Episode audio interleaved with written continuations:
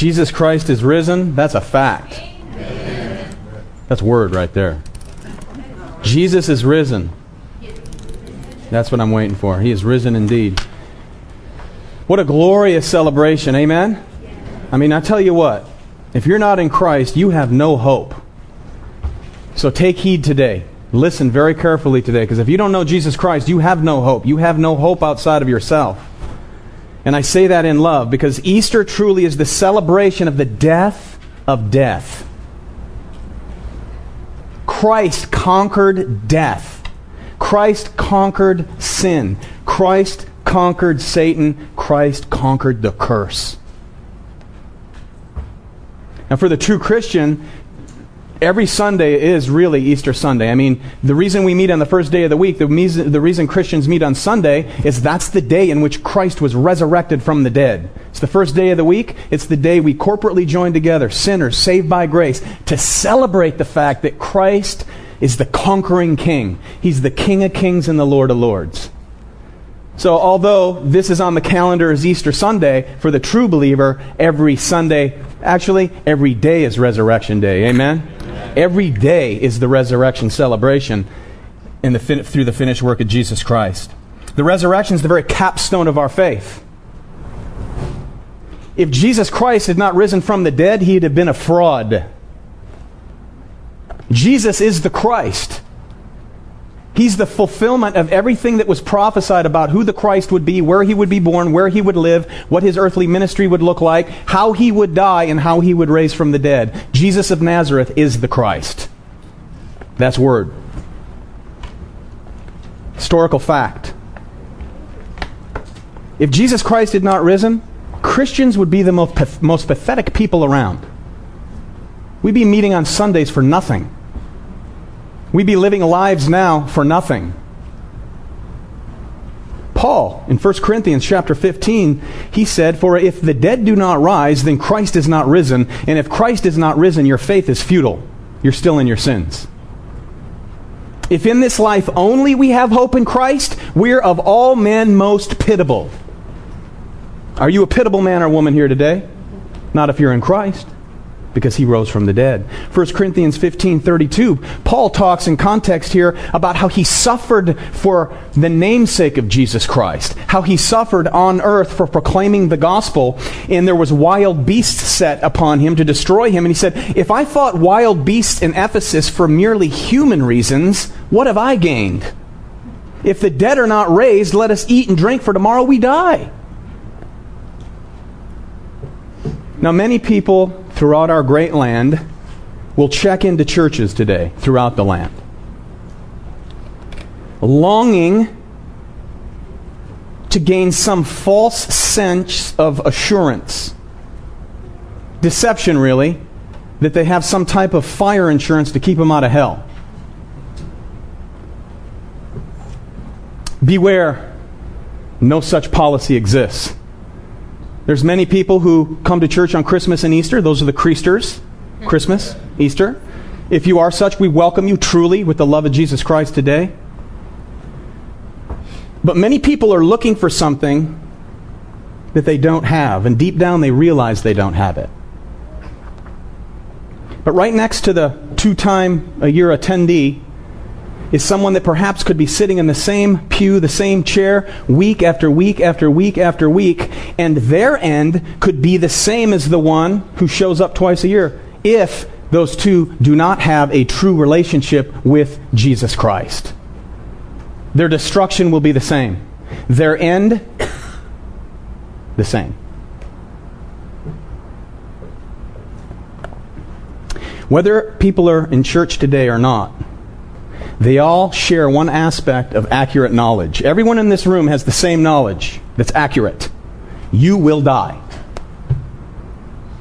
You will die. The moment you come out of the womb, you begin to die.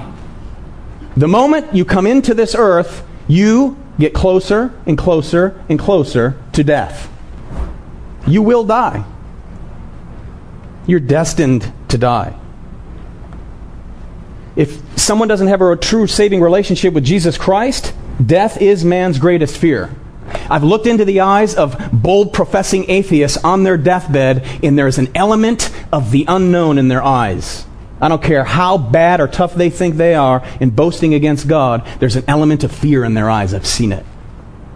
Fear of the unknown. You're going to die.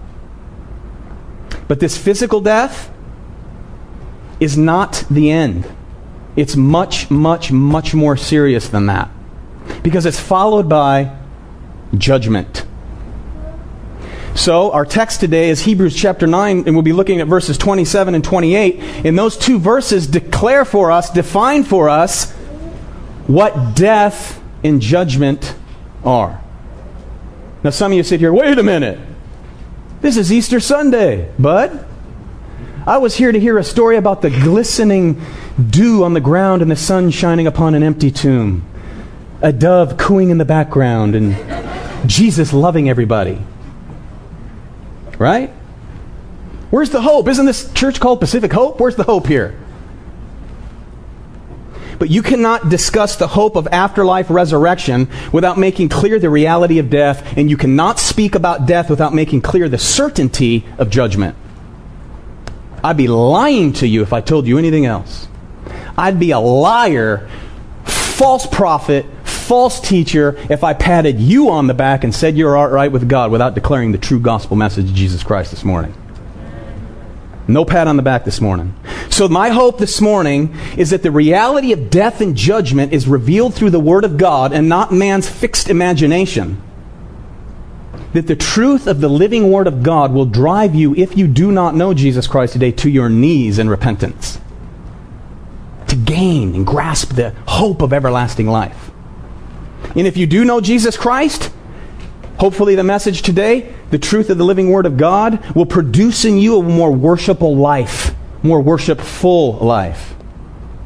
Living in response to what He did on that day. The punishment that He suffered. So what we'll discuss this morning is the reason for our death.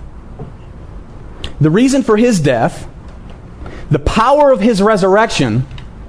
And the cause of ours. Everyone will rise from the dead. There'll be a resurrection into everlasting torment where Jesus said there's wailing and weeping and gnashing of teeth. And then there's a judgment, or a resurrection rather, for those who will be resurrected for everlasting joy in the presence of Almighty God.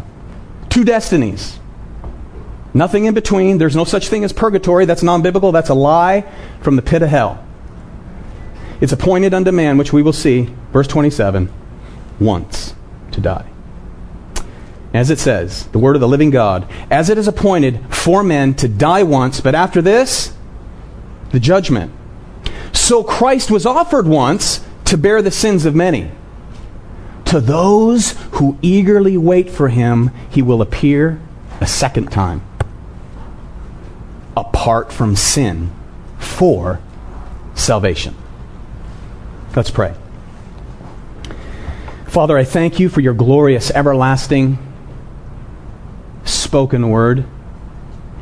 I thank You for the glorious gospel of Your Son, Jesus Christ. I thank You for the resurrection, and I thank You for resurrection power, and ask for resurrection power to boldly proclaim Your loving gospel message this morning.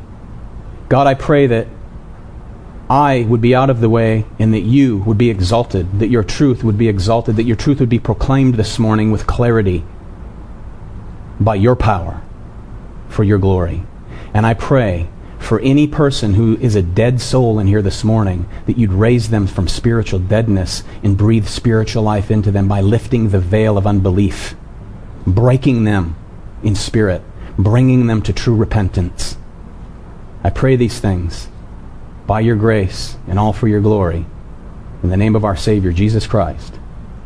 Amen. Now, what we're going to look at this morning is a threefold testimony that's made here in these two verses. And it's the uniqueness and the sufficiency of the atonement of Jesus Christ. First thing we'll look at is man's death. The death of man. We'll also look at its contrast to Christ's death. Second, we'll look at the great declaration that is made, why Christ died. And then thirdly, the ultimate outcome, Christ's divine work in defeating death. the divine work of Jesus Christ in conquering death. First, let's look at the certainty of man's death, and then its contrast to Christ. Notice the sentence structure here. It's pointed out by the words as and so, making a reference to that which is done only once. Verse 27, and as it is appointed for men to die once, okay, now look at verse 28, so Christ also was offered once.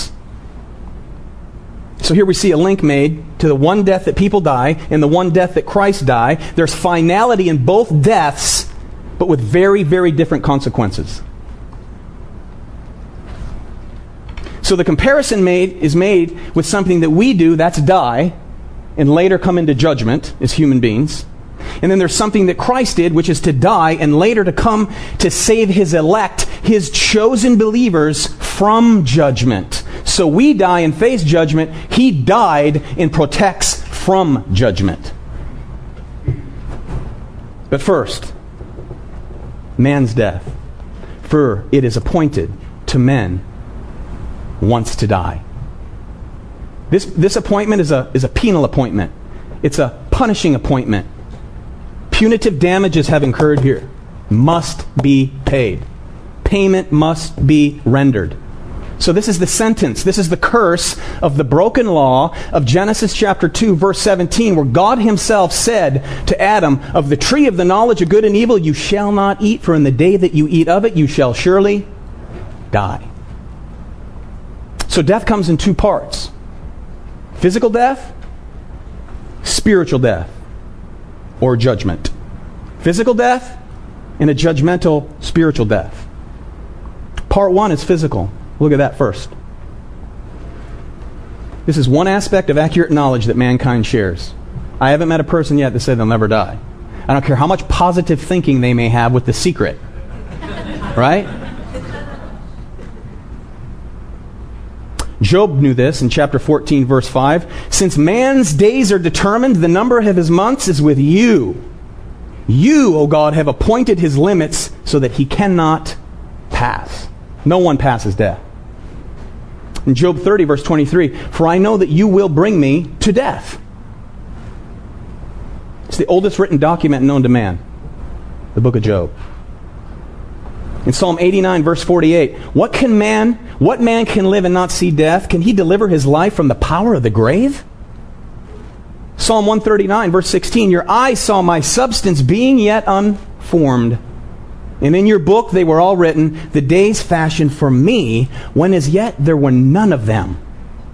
So you were appointed a birthday, and you were appointed a death day. And who made this appointment? You didn't make it. God made this appointment. God made the appointment of your birth and the appointment of your death. When Adam and Eve sinned, human death entered the world. And God appointed the curse of death to every one of Adam and Eve's human relatives. We suffer that today. The consequence of their sin is death. The reason you'll die is because you have a nature that is sinful. You're a sinner. I'm a sinner. We're all sinners. You're either a sinner saved by grace, or you're a sinner that will pay for your own punishment in the end. One of two camps. There's nothing in between. God made this appointment. God appointed the curse of death for every human being. Romans chapter 5, verse 12 says, through one man, sin entered the world, and death through sin, so death spread to all men because all sinned. Not only did they reap death, not only did you and I reap death as a consequence of the first sin, we also reaped a sin nature. Right? The reason you sin is because you're a sinner. We just naturally do that really good, amen? We all sin really good. Really good. God warned it would happen. He brought it to pass. God's word will be upheld. He said there be death, there is death. Death is not the result of chance. Death is not the result of some physiological law. Death is a consequence of sin. Romans chapter 6 says the wages of sin is death. Romans chapter 3 says that all have sinned and fall short of the glory of God. There is none good, no, not one. We'll see in a little while, if you think you're good enough to enter heaven, if you say, well, I'm a good person, you're deceiving yourself. Please, no longer be deceived. Hear the words of the living God today. We will all die once. There's been some exceptions throughout time. Enoch, the Bible says, walked with God, and God took him up. He took him. Elijah was a man of God, a sinner saved by grace, and he went up to heaven in a fire, chariot of fire. Lazarus walked with Jesus Christ in his earthly ministry. He died. Jesus rose him from the dead, but he went on to die again, so he got to die twice. There was a group of people that were already in the ground, and the power of the resurrection of Jesus Christ not only raised him, but raised them too. Come on, somebody.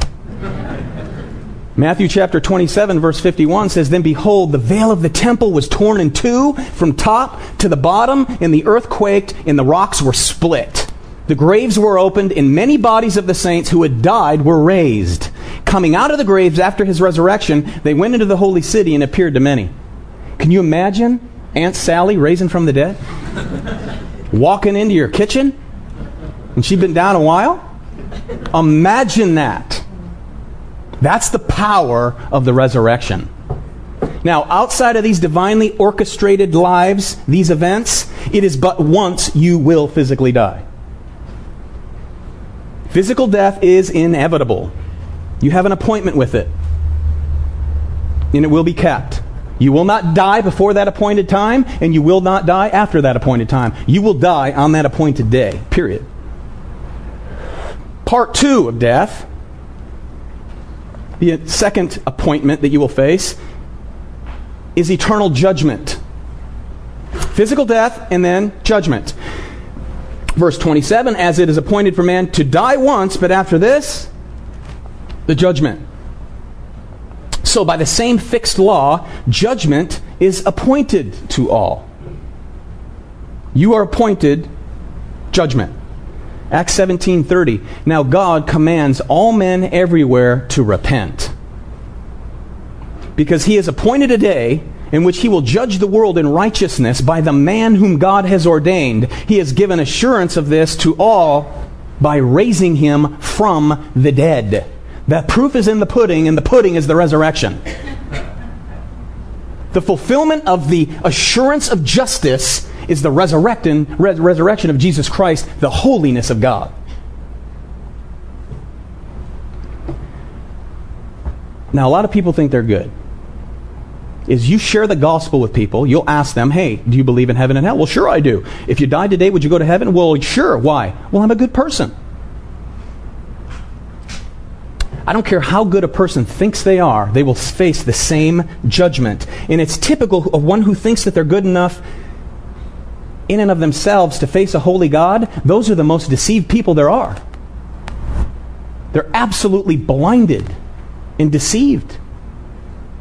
Imagine if there was a memory card in your head that you could literally pull out. Pull it out of the side of your temple, slap it in the laptop up there in the sound booth, and we could play out for you on this screen behind me every thought that you've ever had in your entire life, and everyone filled the room with all the people that you've had the thoughts against. Think about that for a moment.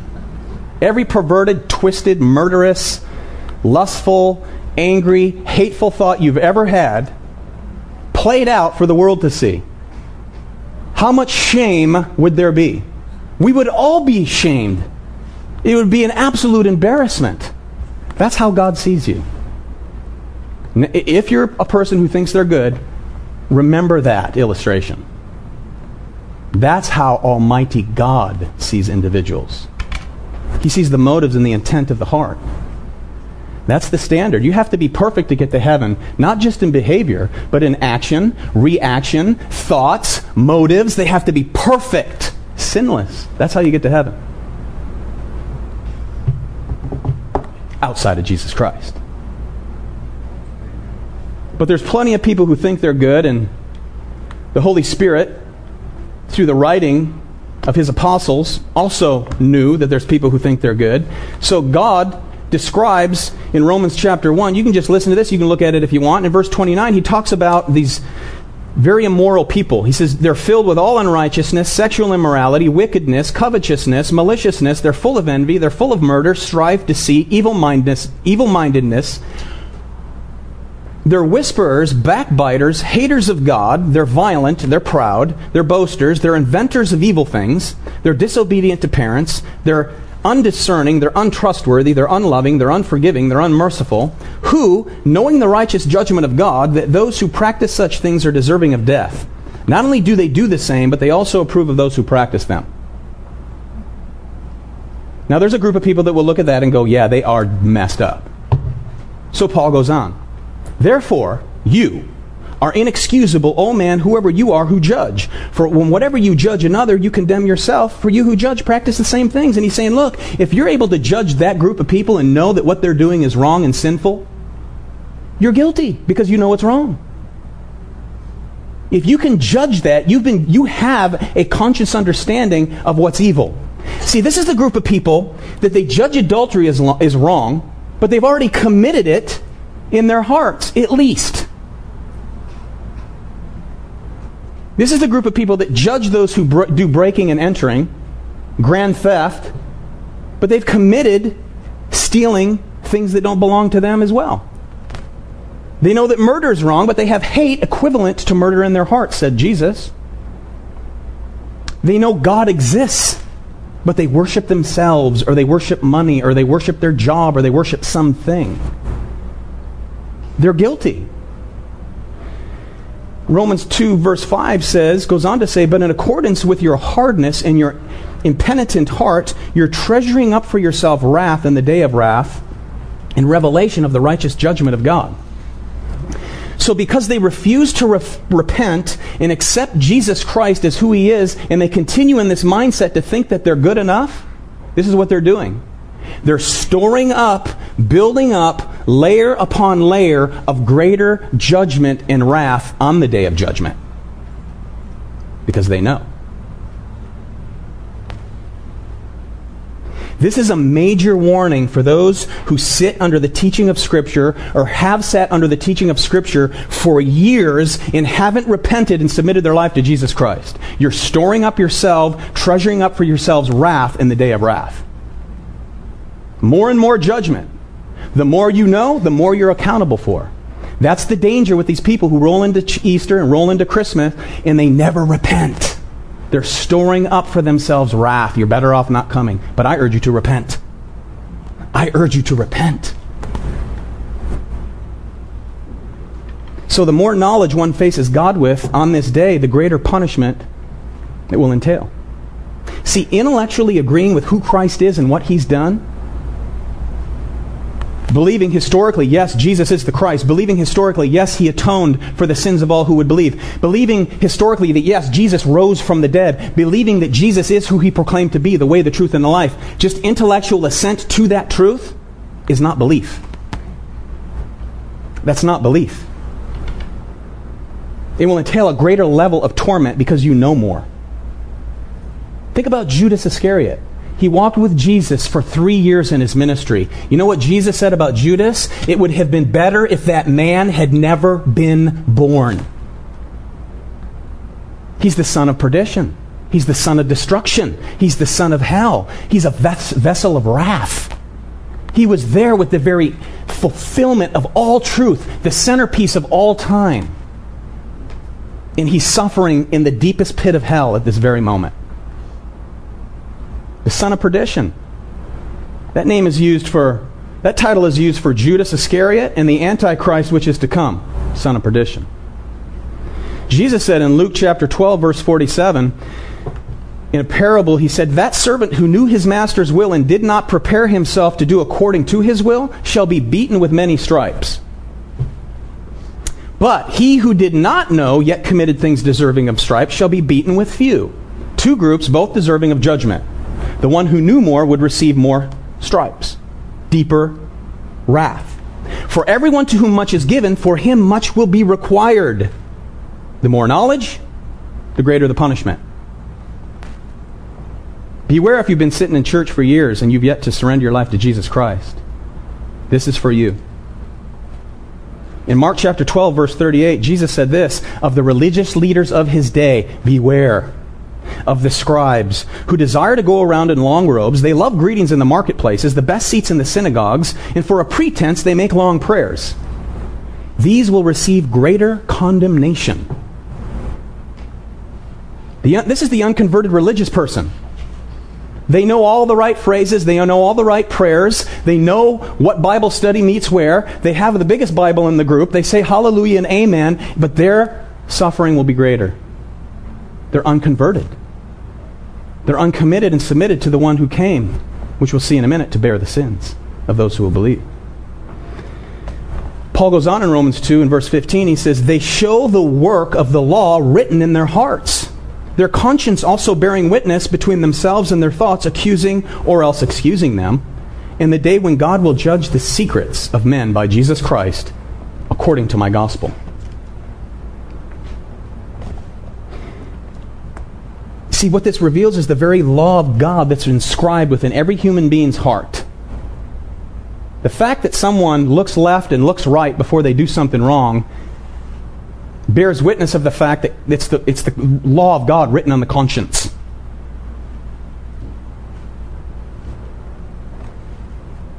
The fact that they know what is evil, the fact that they know that doing good deeds is the right thing to do, shows the law of God written in the heart.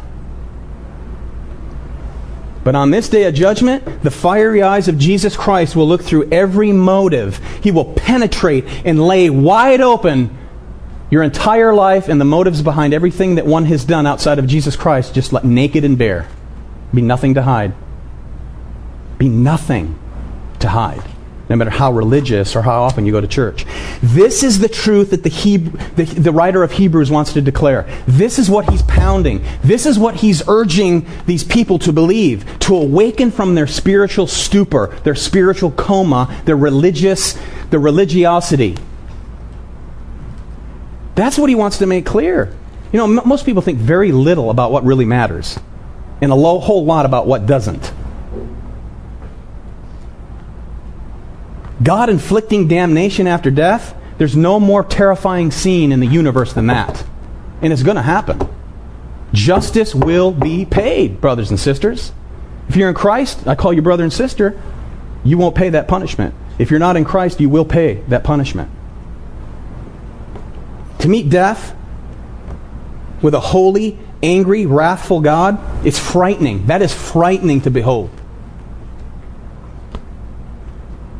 And the more one Christian sees it like that, the more driven they'll be to speak the truth, the true gospel. Not the fluff gospel. You're not hearing the fluff gospel today, right? This is the true gospel. This is the biblical gospel. Fearful vision. In Hebrews, does not leave us in wonder about what this looks like, because chapter 10, look at verse 27. It says, "There is coming a certain fearful expectation of judgment, and fiery indignation which will devour the adversaries," which is enemies. Anyone who's not in Christ is an enemy of God. Anyone who's not a true born-again believer is an enemy of God. And the wrath of God will be unleashed on the adversaries of God. No matter what they say. A said faith is no faith, unless it's a real faith. 3 verses later, verse 30, chapter 10, "We know him who said, 'Vengeance is mine, I will repay.' And again, the Lord will judge his people." So when our text says that we have an appointment with death, and after death, judgment, it means that it will be a terrifying, furious fire of God's unleashed wrath. Divine vengeance. Even on those, check this out, who proclaim with their mouth that Jesus is their Lord. If their life does not demonstrate a life of someone who really knows Christ, their faith is a said faith, and their faith is no faith at all. It's a dead faith. Faith without works is dead. So, it's appointed for man once to die, and then the judgment. Point number 2, the declaration as to why Christ died.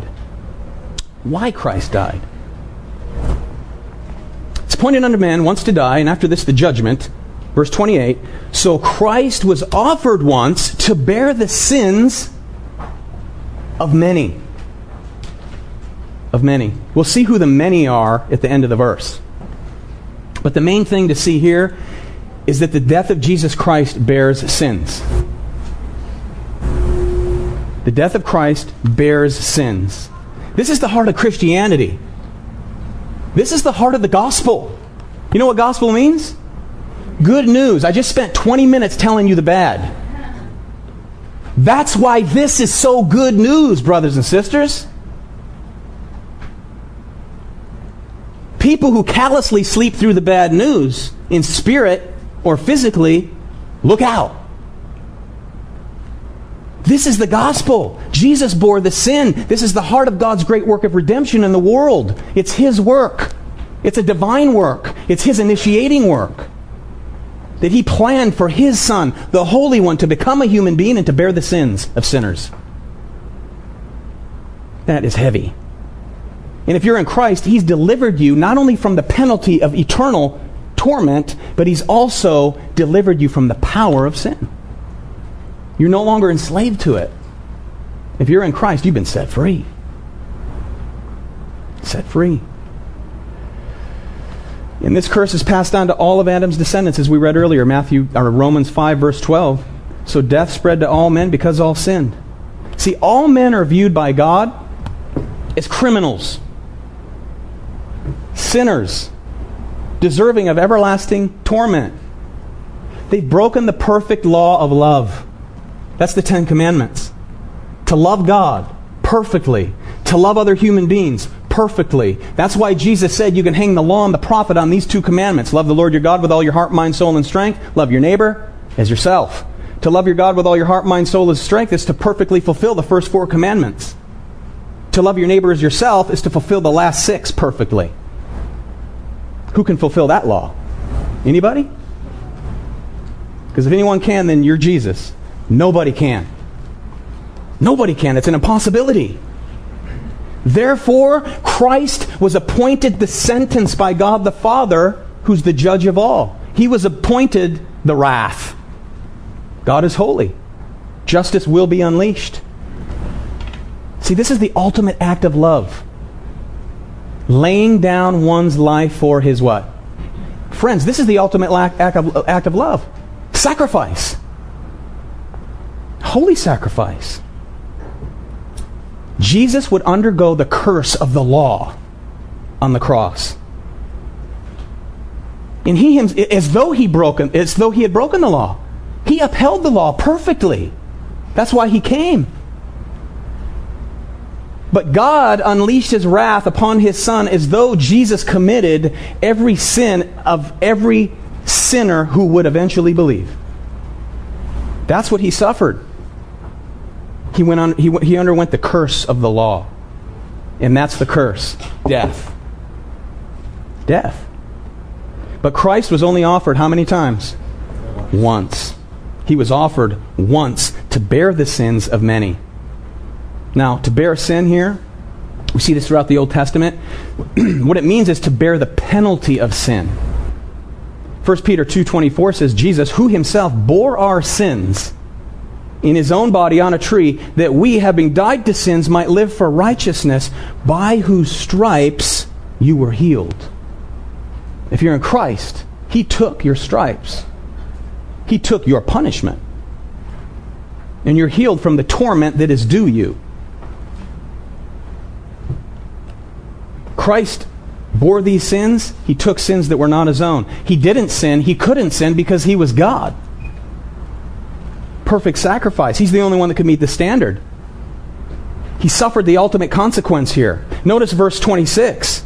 Look at the last line. He has appeared to put away sin by the sacrifice of Himself. So verse 28, He bore the sins of many. He bore the sins of many, where verse 26 tells us that the effect was He put sin away. He bore the sin so He could put it away. Done. It's put away. See, sin is as much as what you haven't done as it is what you have done. Okay? Actually, it's more. What you do is just a product of what you are. A sinner. But what you haven't done is met this perfect holy standard of God, you see. It's like the 10 Commandments we said earlier. You have to look at them and uphold them perfectly. Who can do that? Nobody. That's why the 10 Commandments is nothing but a mirror to reveal to you and to reveal to me that we are wretched, rotten sinners. It's to look at that and go, I can't do it. God have mercy, I can't do it. To fall on your face. Blessed are the poor in spirit, for theirs is the kingdom. Christ already upheld it. You can't uphold it. All that is a mirror to show you you can't do it. You went to the mirror this morning, amen? Right? You woke up. Most of you not looking too good. I know I never look good when I wake up. I don't look good now, but I don't look good really when I wake up. And the mirror revealed to me what I needed to fix, which was a lot of stuff. Thank you. Thank you for that affirmation. That mirror could not comb my hair. That mirror could not brush my teeth. That mirror could not wash my face. That mirror couldn't make me smell fresh. All it did was reveal what I was. The law reveals what you are. Christ fulfilled the law. Christ upheld the law. And Christ died the curse of the law. He took it. He bore the sin. The penalty of it. He bore the penalty. The question is, do you know Jesus Christ in a real and an evident way today? On this Easter Sunday, do you truly know Jesus Christ? Have you sat in church all your life thinking you know Him when you don't? If you continue to sit under teaching of the Word of God, you will become hardened into unbelief. This is the answer to the greatest problem in your life. Whether or not you feel this is the core of the problem, this is the core of the problem. You don't know God. Humble thyself in the sight of the holy God of the universe. Humble yourself and fall at the foot of the cross, the one who upheld the law perfectly, the one who bore your sin. You'll never be able to make payment for your sin. There's only two ways that payment of sin can be upheld. You can die and be cast into outer darkness and suffer the consequence of your sin. That's one way. Or the second way is the death of a holy substitutionary sacrifice. That's it. Die for your own sin or accept the holy substitutionary sacrifice. That's what Christ did. He bore the sin as a substitute for those who will believe. And then we who believe, what do we get in return? All of His righteousness. That's why God sees you, Christians, as perfectly righteous, because the righteousness that's been attributed to you is the imputed righteousness of Christ placed upon your account. You've been accredited righteousness. If you're not in Christ, you have no righteousness of your own, you are not good enough, and you will pay the price, death, and then judgment. What a great Easter message, amen? That is an Easter message. That's the hope. That's the good news. You can never work. If you look at life as a scale like this and you say, well, man, I got a bunch of bad stuff I did until I was 18, 20, 30 years old. Now it's time for me to balance things out. You're done. You can never do it. You will never do it. You've already failed. This is the punishment that Christ bore. The sins of those who would believe. He came to die once, offered once to bear the sins of what? Many. Notice it doesn't say every human being, it says many. Many. That leads us to point number 3, the ultimate outcome. The ultimate outcome. Notice this next phrase. So Christ was offered once to bear the sins of many. To those who eagerly wait for Him, He will appear a second time, apart from sin, for salvation. You know why He's going to reappear? Because He was raised from the dead, and He ascended. He ascended into heaven. He's going to reappear. Only to a certain group of people, though. Now, every eye eventually will see Him. But the context here is clear. There's two great truths here. One is that the first coming of Christ and the offering of himself to bear the sins of many was completely sufficient. There's nothing to be added to it. Jesus hanged on that cross. He took his last breath, and he said, "It is finished." It's finished. Full, atoning, sufficient work of Jesus Christ. This is why it says he will appear a second time, but apart from sin. The first time he became sin, this time he's coming back apart from sin, you see. See, he came the first time to deal with sin. He came to put sin away. That's done. That's the beauty of the gospel. The guilt of the true believer is removed. It's put away. Isaiah 1:18 says this, written hundreds of years prior to the coming of Jesus Christ, it says this, "Come now, let us reason together." I'm trying to reason with you today if you don't know Jesus Christ. "Come now, let us reason together, says the Lord. Though your sins are as scarlet, they shall be as white as snow. Though they are red like crimson, they shall be as wool." All of us who are sinners saved by grace, all Christ sees when he looks at you, all God the Father sees when he looks at you is pure holiness, because of the righteousness of Jesus that covers you. If you're not in Christ, you're cloaked in a dirty, filthy garment of sin. The Bible calls it a garment covered with excrement, actually. Biblical terminology. Any good works that man attempts to do on his own are like filthy rags, the Bible says. Jesus' last words, "It is finished." Bowing his head, he gave up the spirit. And this great salvation happened. It's done. It cannot be improved upon. He's coming the second time not to suffer, brothers and sisters, ladies and gentlemen. He's not coming to suffer again. He's coming to judge. So, that leads us to the second great truth. We must face judgment. That's a law of Almighty God. We must face judgment. So Christ comes a second time for us who are in Christ to protect us from the wrath that is due.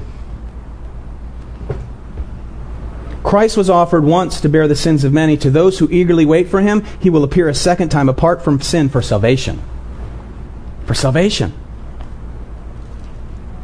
That's what it means in verse 28, when he shall appear a second time for salvation. This is not an addition to salvation. It's very important. This is not something that's to be added to salvation. Here it is. This is the fulfillment or the application of salvation. The application of your salvation, the ultimate fulfillment of the finished work of Christ, is protection from the wrath of God which is to come. He took it. This is what Christ purchased in his death. Our future, our glory, your protection from his wrath. God's wrath must be satisfied. And if you're in Christ, it's been satisfied. It's been satisfied. The application of the truth is this covering of protection. Hebrews 10:27 says this is it's the covering from this, a fury of fire which will consume the adversaries. That's the protection. 1 Thessalonians 1, verse 10.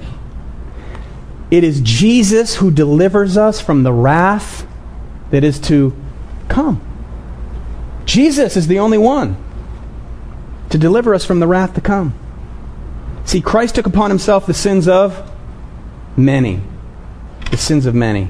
In Mark, chapter 10, verse 45, Jesus said, "For even the Son of Man did not come to be served, but to serve and to give his life a ransom for many."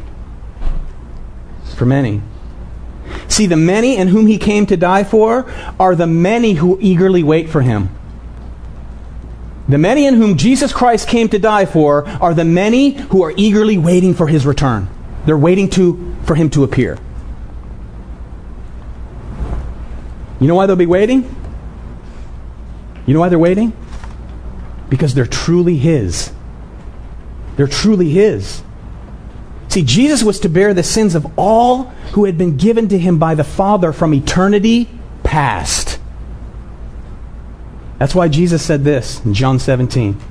"Father," this is crucifixion time. "Father, the hour has come. Glorify your Son, that your Son also may glorify you, as you have given authority over all flesh, him, that he should give eternal life to as many as you have given him.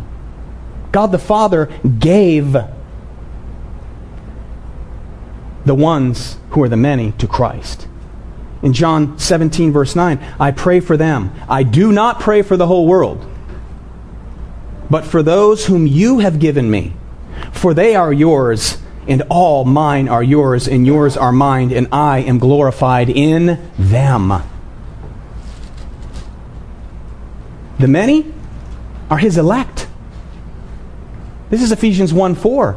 Just as he chose us in him before the foundation of the world, that we should be holy, without blame, before him in love, having predestined us to adoption as sons by Jesus Christ to himself. To himself. See, the death of Christ on the cross, it was an absolute success. Jesus' death on the cross was not a failure in any way. So all who Jesus died for will be saved. That's what the Bible teaches. All in whom Christ was crucified for will be saved. So who are the many? The many are those who eagerly wait for him.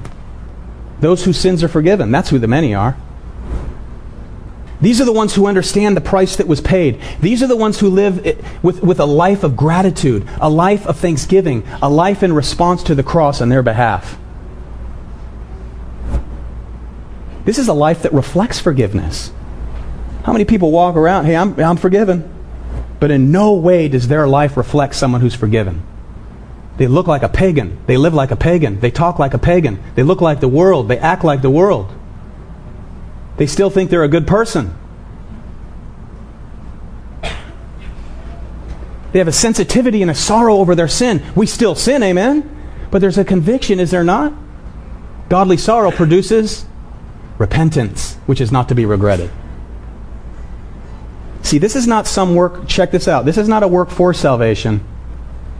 This is a product of salvation. This is evidence of saving faith. Someone who is waiting and watching, anticipating to see their Lord and Savior. That's the proof. Eager expectation is simply a sign to those who possess authentic faith. There is a fake faith. There is a phony faith. And there is a faith that simply wants to escape from hell, but has no desire for Jesus Christ. There are those who want to escape the torment of hell, but they don't desire Christ. They don't want Christ. Although they say they do. They say they have him, but they don't. That's simply a said faith. That's a dead faith. That's no faith at all. That kind of faith doesn't save, because it's not true faith. An outward said faith does not produce an eager expectation for Christ's return. It wants to live and get all it can out of this world now. It doesn't want to see Christ. They're not one of the many.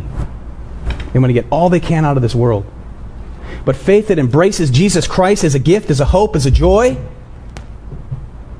has a desire for him to come. Because there's a relationship there.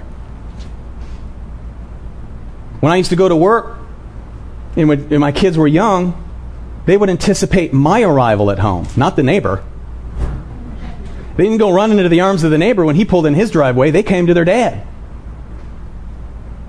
They were waiting for me to come home, sometimes because I had Skittles. I had the gift. But they were waiting for their papa. Those who are Christ are waiting for him because they know him. They're in him. It is to them that verse 28 appears. He will appear a second time apart from sin for salvation. That's who he appears to. He's going to appear to the many. To these, the many, he will appear a second time. So this appear must be interpreted in the context of the passage here. So the word for appear here is not the one that's commonly used for Christ's return. The interpretation here is to be seen. And you've got to think about this. You have to interpret this in light of Leviticus chapter 16, where the high priest would atone for the sins of Israel. The high priest on the Day of Atonement would go into the Holy of Holies once a year with a blood sacrifice to where he would atone for his sins, his household sins, and the sins of the nation of Israel.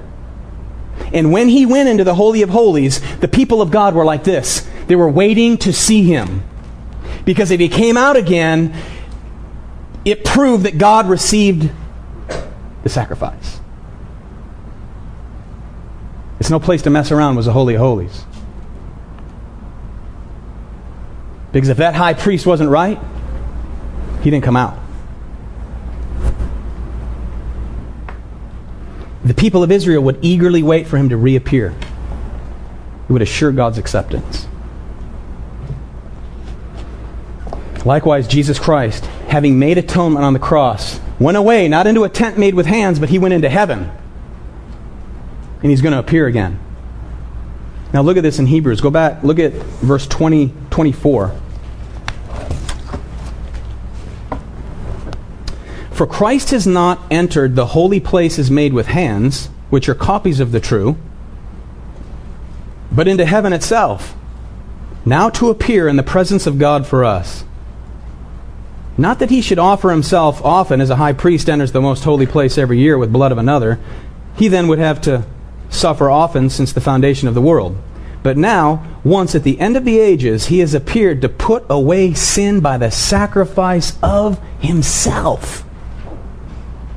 And as it is appointed for men to die once, but after this the judgment, so Christ was offered once to bear the sins of many. To those who eagerly await for him, he will appear a second time apart from sin for salvation. You get the picture? Oh yeah. He atoned for the sins, completely successful. And he's ascended to heaven. And he's going to reappear to those, the many, who are eagerly waiting for him. And they eagerly wait for him because they truly know him. They know him. They don't just say they know him. They're steeped in him. They have a union with him. An everlasting union. Unbreakable. This is faith that is eager for him.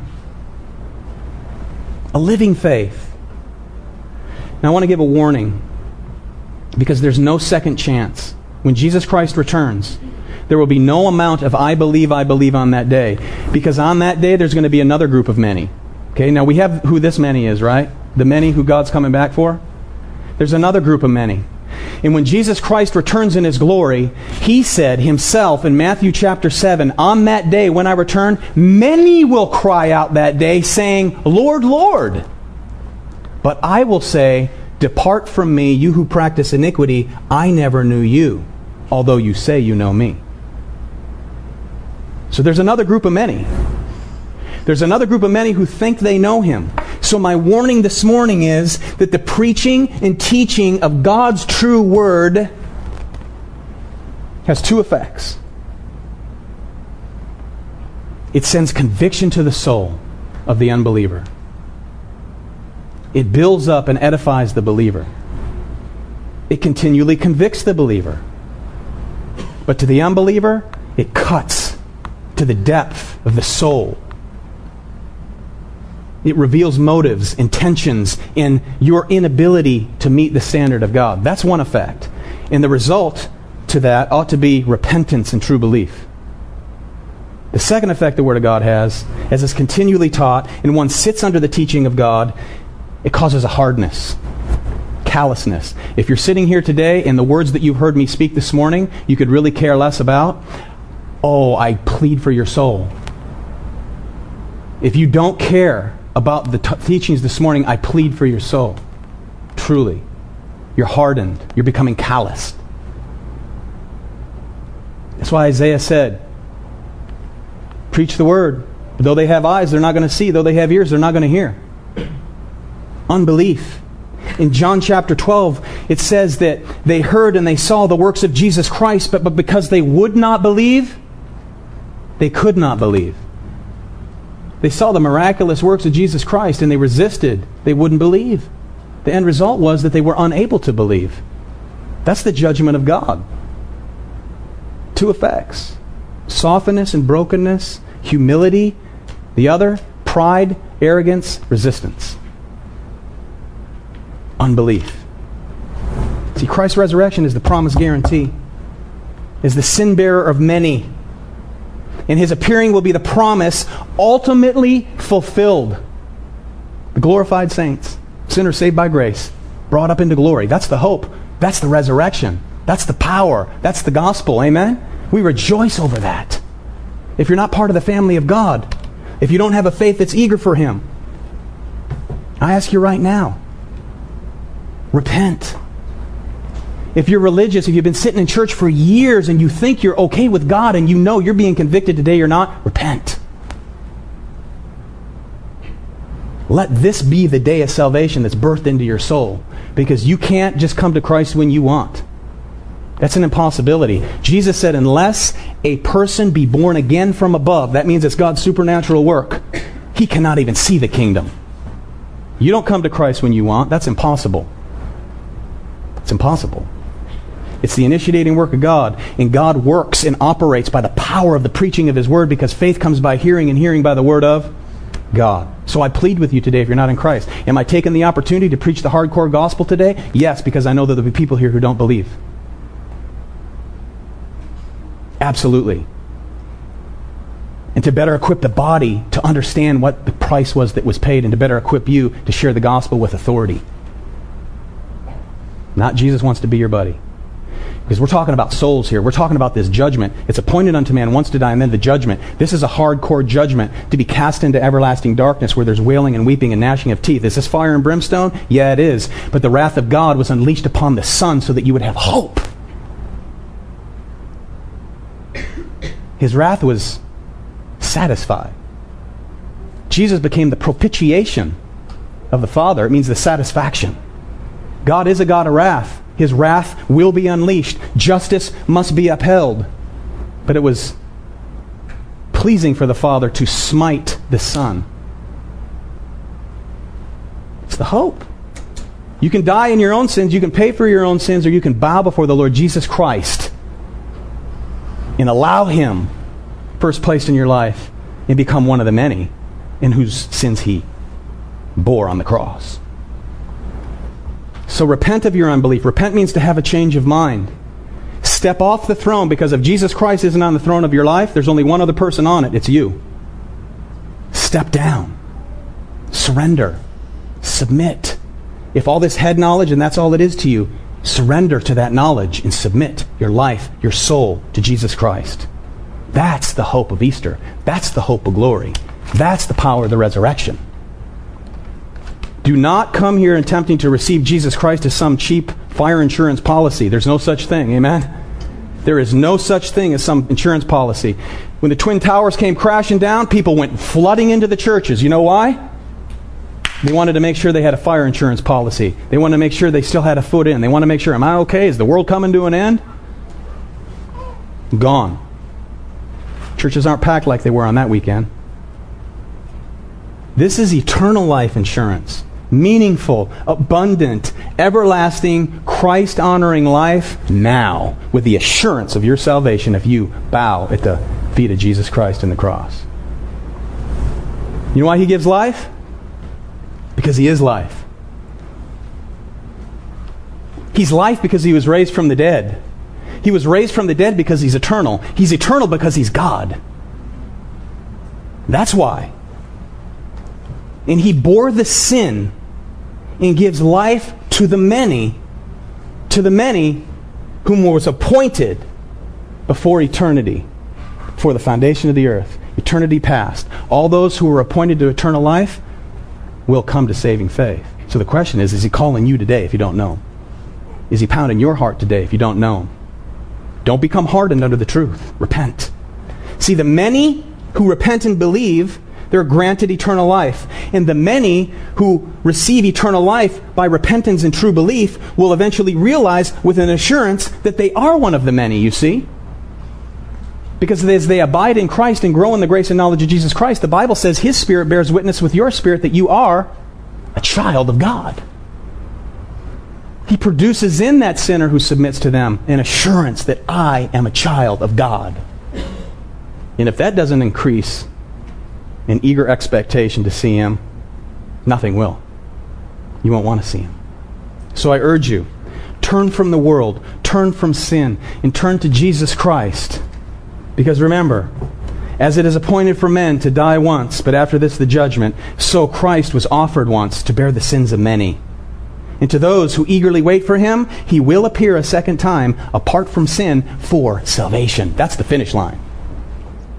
It's the ultimate fulfillment of the atonement. Home. Just remember this as I close. The ultimate purpose and the ultimate goal of salvation is not that sinful mankind is redeemed and brought back to the Father. That's not the goal.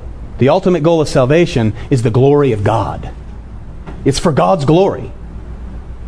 The means of which is sinners saved by grace, by His atoning work. That's the means to the end, and the end is the glory of God. You can't work your way in. You'll never be good enough. He paid it all. He paid it all. And it's all to Christ we owe. Amen? Amen. Rejoice in that, believer. You ought to be edified in that. If you're not in Christ today, you ought to be filled with fear and terror. But you have an opportunity right now to repent and call on Jesus Christ in your heart, personally, and submit your very life to Him as we prepare to take communion. Let's pray. Father, we are so ever grateful for the everlasting power of the resurrection as revealed through Scripture. God, I thank You for these dear people. I thank You for this wonderful church. I thank You that we are a group of sinners saved by grace, eagerly awaiting Your appearance. We praise You for the hope. We praise You for the grace. And God, I praise You for Your wrath that was unleashed upon Your Son, the holy substitutionary sacrifice, Your Son, our Savior, Jesus Christ. And God, I pray this morning for anyone who's an unbeliever in here today, anyone who has a calloused heart, anyone here who is shaking their head inside at these very words, anyone who's shrugging their shoulders, Lord God, I pray that You convict them to the soul. And I pray that You'd break them of their pride. I pray that You would open and lift the veil of misunderstanding and give them understanding of the gospel. Please bring them to a place of belief. Please grant them the faith to believe. And may they repent for Your glory and Your honor. And if you don't know Christ this morning, call on Christ. If you've been going to church for years and you know you don't know Christ according to the Scriptures and what they declare, repent right now in your heart. Repent to Jesus Christ. Confess your sin. Turn and submit and surrender to His lordship for His glory.